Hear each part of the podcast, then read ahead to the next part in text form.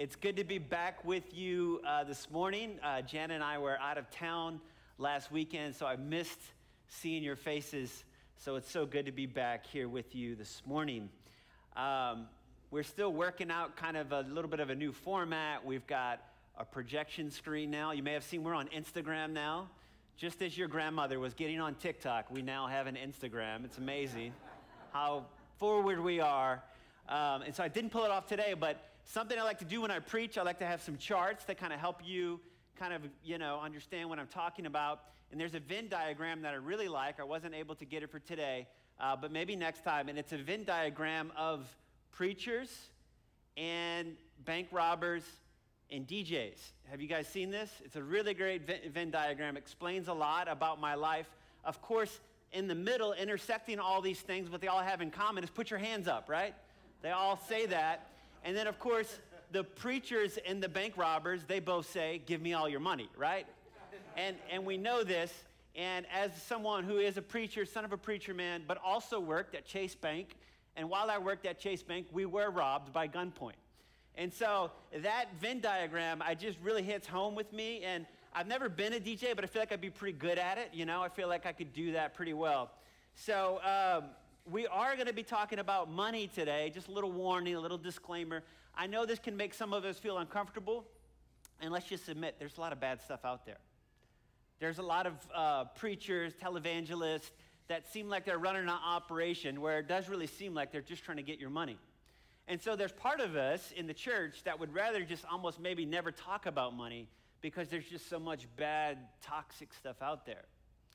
But then it turns out something the church also does, we also read a lot of the gospel here in the church.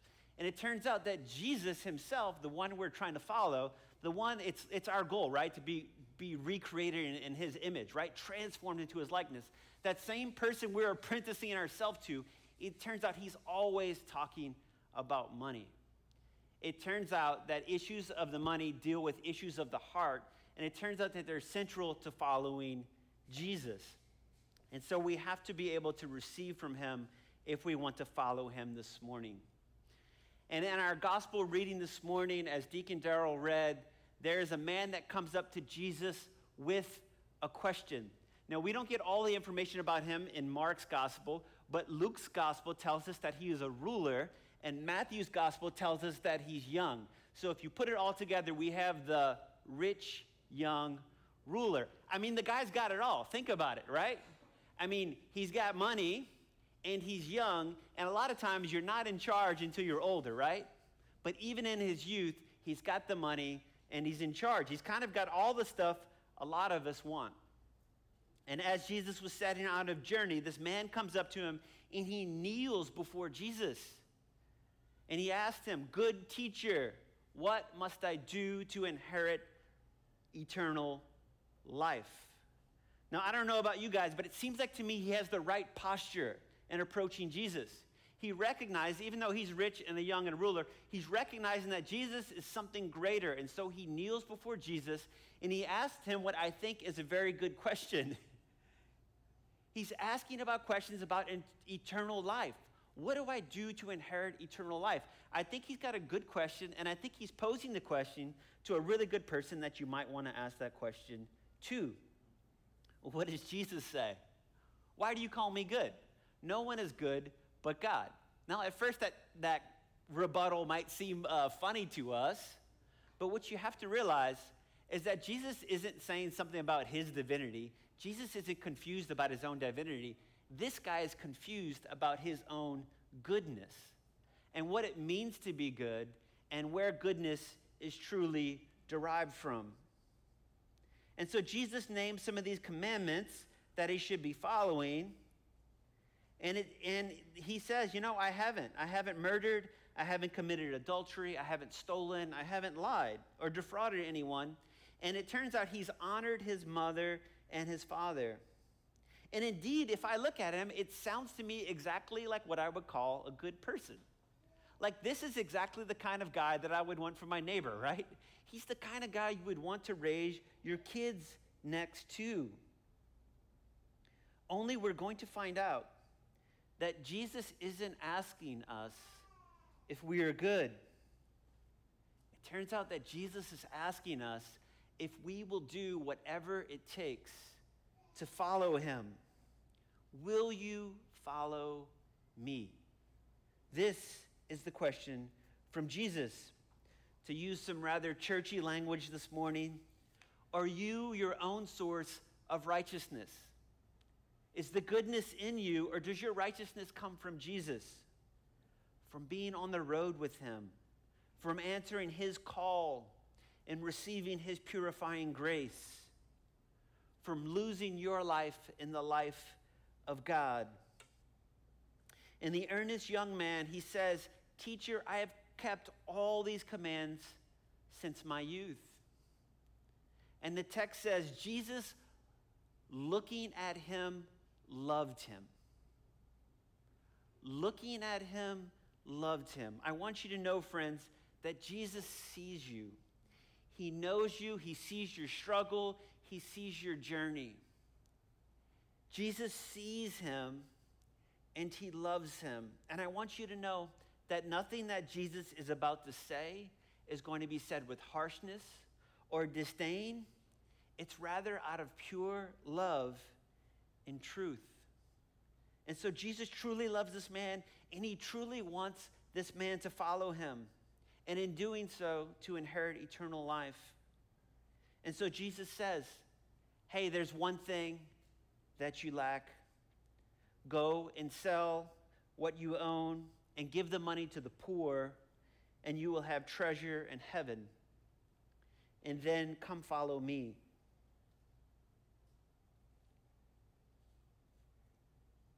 And when the man heard this, he was shocked, and he went away grieving, for he had had many possessions. Now, can you feel the emotions in this story? The feeling of love and compassion, the feeling of being truly seen by Jesus, and then suddenly grief and shock. You see, this man had it all, but he lacked the one thing he needed to inherit eternal life. His love and trust of his wealth prevented him from following Jesus. Come and follow me. Now, this was the offer of a lifetime. Think about it. It's Jesus, the offer of a lifetime. And then after this, Jesus has to turn to his disciples and tell them something that shocks them, something they have a lot of trouble believing. He tells them how hard it is for those who have wealth to enter the kingdom of God. Now, I don't know about you guys, but that statement right there, it really hits home with me. Because you might not know this about me, but I'm really wealthy. I've got a home and two cars. I've got air conditioning and indoor plumbing. I buy food that I didn't grow myself and that I don't even cook myself. I just buy it. Someone else does it. I'm so wealthy, I actually pay to work out. So like no manual labor is required of me in life. So I actually go to this place where I give them my excess money and I do work there just because. I have two college degrees. I ride on jet airplanes. I have better access to healthcare than ninety-nine point nine percent of all humans that have ever lived on the planet. You see, friends, when Jesus says how hard it is for those of us who have wealth to enter the kingdom of God, he's talking about us. We have a better quality than most kings that have ever lived on this planet. We are wealthy people, and so this should really hit home for us, for all of us.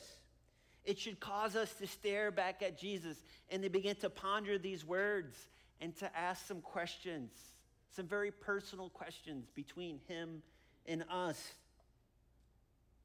We should be saying, well, Lord, then what? What do we do?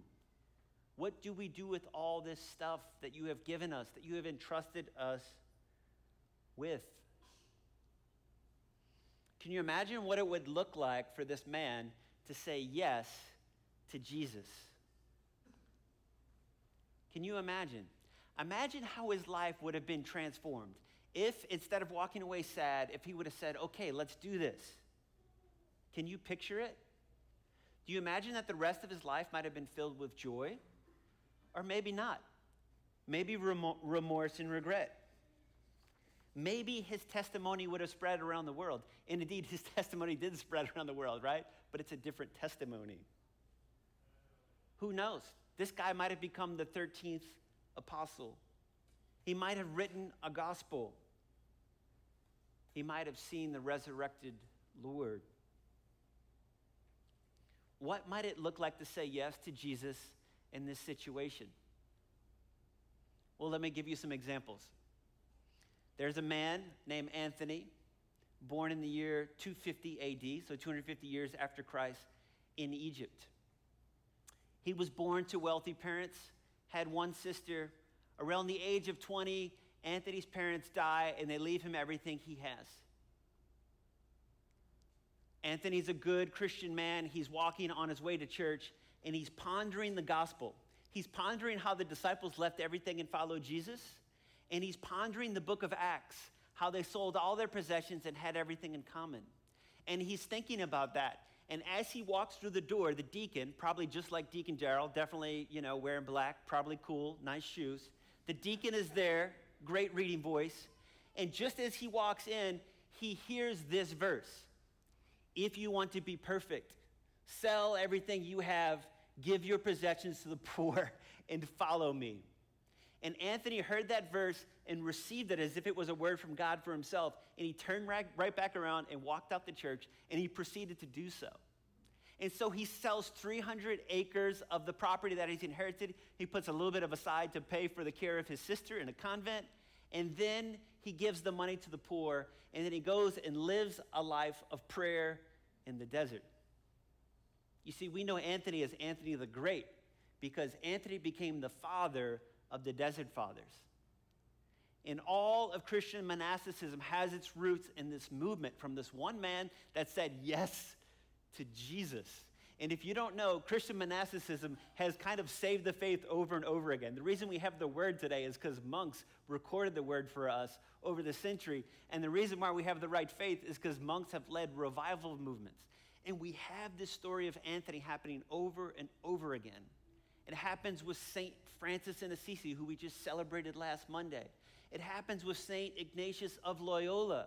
It happens Uh, over and over again that these monks come and they give everything to follow Jesus and they leave, they lead revival movements. And it doesn't just happen once, it keeps happening even till today. I want to share with you guys a story, a present day story about two lawyers. One lawyer, she was born to a Jamaican immigrant family in South Florida. And I'm sure like a lot of immigrant family, they were probably instilling in her the American dream, right? Like we have come to this country, we need you to get a good education so you can get a good job and make it here, right?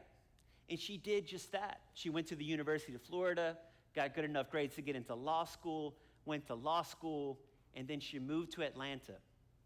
And she was making it here in Atlanta as a lawyer. Some things in life didn't go as well as expected. She ended up getting a divorce. And although she wasn't a Christian, wasn't really raised in church, she found herself at Buckhead Church in their divorce class, at a divorce care class where they're caring for divorced people. Somebody say, thank you for, for Buckhead Church, our neighbors down the road. And in that class, she came to faith. In that class, she found Jesus. It wasn't long after that that Jesus called her to give up her life as a lawyer and to follow him into ministry. And so she began to work at Buckhead Church. And then soon after that, she said, you know what? I feel like I'm called. I feel like I need more training. She came to Fuller Seminary in Los Angeles. And after being at Fuller for a while, she realized, hey, maybe I'm not Baptist. Maybe I'm Anglican. And she showed up at our church. And so we trained her and we invested in her. We hired her. And last weekend, Jana and I flew back to Los Angeles for the ordination of Tisha Hadra. She's now leading the work that we started there in Los Angeles, all because she was willing to say yes to Jesus and say bye to the American dream. That's a pretty cool story of a lawyer doing some pretty cool stuff.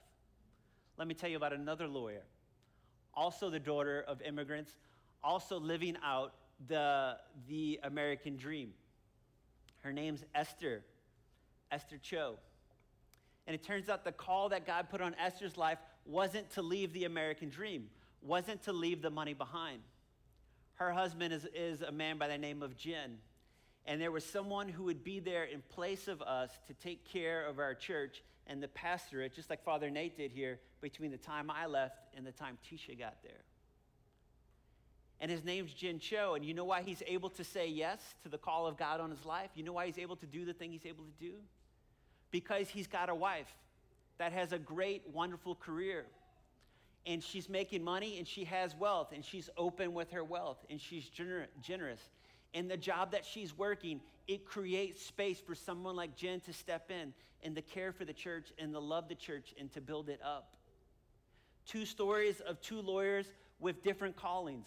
One lawyer is called to kind of leave it behind and to go into the ministry. The other lawyer is called to stay in place and to do well at the thing that God's called her to, the thing that God's gifted her to, so that what? So that she could live a life of generosity and a life of blessing. And those lives flow into the blessing of others. And there's a work today that Jan and I started in L A that continues because of God's faithfulness through two lawyers.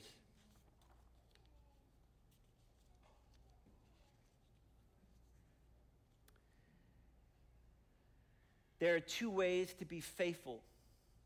Both of these ways involve acknowledging that our wealth comes from God. Both ways involve us being open-handed with what God has given us. Both ways are a path of faith and faithful generosity.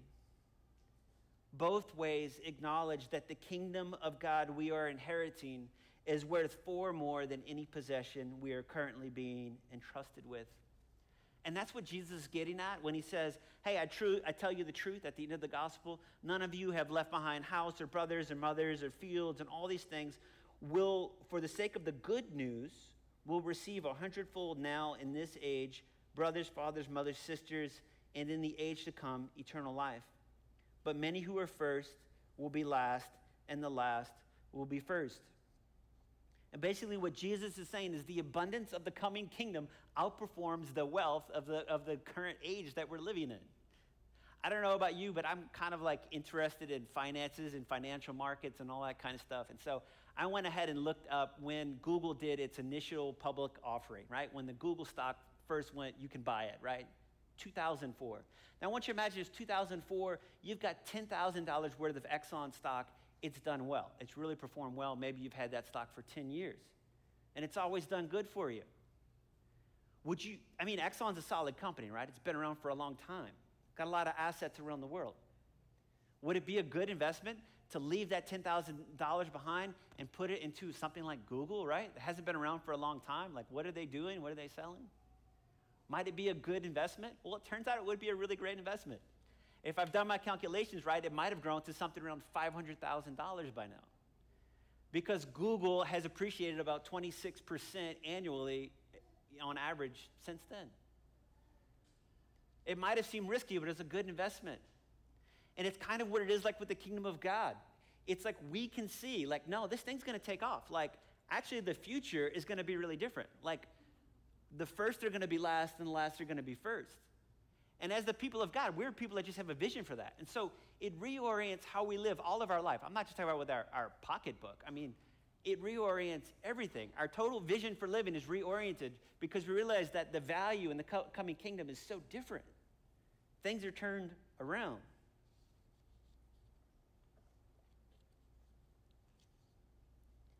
Another guy from Egypt, Clement of Alexandria, who was actually born about one hundred years before Anthony, about a one fifty. He was a theologian and a priest. He's recognized as the father of the church. He wrote a passage on, on he wrote a, a little treatise on this passage that we read this morning. And he says, hey, it's not a good idea if we're all beggars, right? It's better for some to have money and care for, be able to care for their own needs and to be able to care for the needs of others. Riches that benefit our neighbors shouldn't be thrown away. God provides with, pro- provides with wealth for his good use. And then he says this, are you able to make right use of it? It is subservient to righteousness. Does one make wrong use of it? It is, on the other hand, a minister of wrong. For its nature is to be subservient and not to rule. And I think this gets at the heart of the passage. The question for us this morning, my friends, is, is wealth serving you, or are you serving wealth? Is your wealth serving you and the good purposes that God has called you for, or has it become your master? Now, I'm still new, so I don't know a lot about what's going on here. I don't know who gives what in our church. And the way Trinity works, I never even find out. So we have like, we have really amazing accountants that work for us on the west side, and we have a business pastor, and they kind of, you know, they got to keep records. And so they know who gives what, but I actually never find out. And it's kind of a good way to do it. I kind of like that. So I don't know exactly who's giving what, but I know this. Here at the north side, we've got some really generous people. We've got some folks here who know how to earn money, who know how to make it, and they know how to make it grow. And we also have folks that know that their money and their life belongs, all of it, to God. And so money doesn't rule their hearts or dictate their emotions or their actions. They have money, but they're completely free. They have means, but they are generous, and they use it to bless the people of God. I'm sure, like you, a lot of us probably know people that don't have a lot of money and yet are still controlled by this desire for money and this hungry and this tight-fisted. My point this morning is that I just want to see you be free. What's the invitation from Jesus for you this morning, in this passage, in this gospel? Of course, Jesus told us the love of money is the root of every kind of evil. He said we can't have two masters. We can't serve God and money. My f- friends, this morning for you, I just want you to be free in all of life. I pray for you to be free, free from addictions of every kind, whether it's porn or substances, or whether it's your cell phone or social media, or even the controlling grip of wealth and the pursuit of it at all costs. And so we pray, Father, set us free, that we might gladly say yes to your Son and follow him wherever he may call us. Amen. I want to invite you now into a time of reflection as we reflect on what the Lord might be saying to us.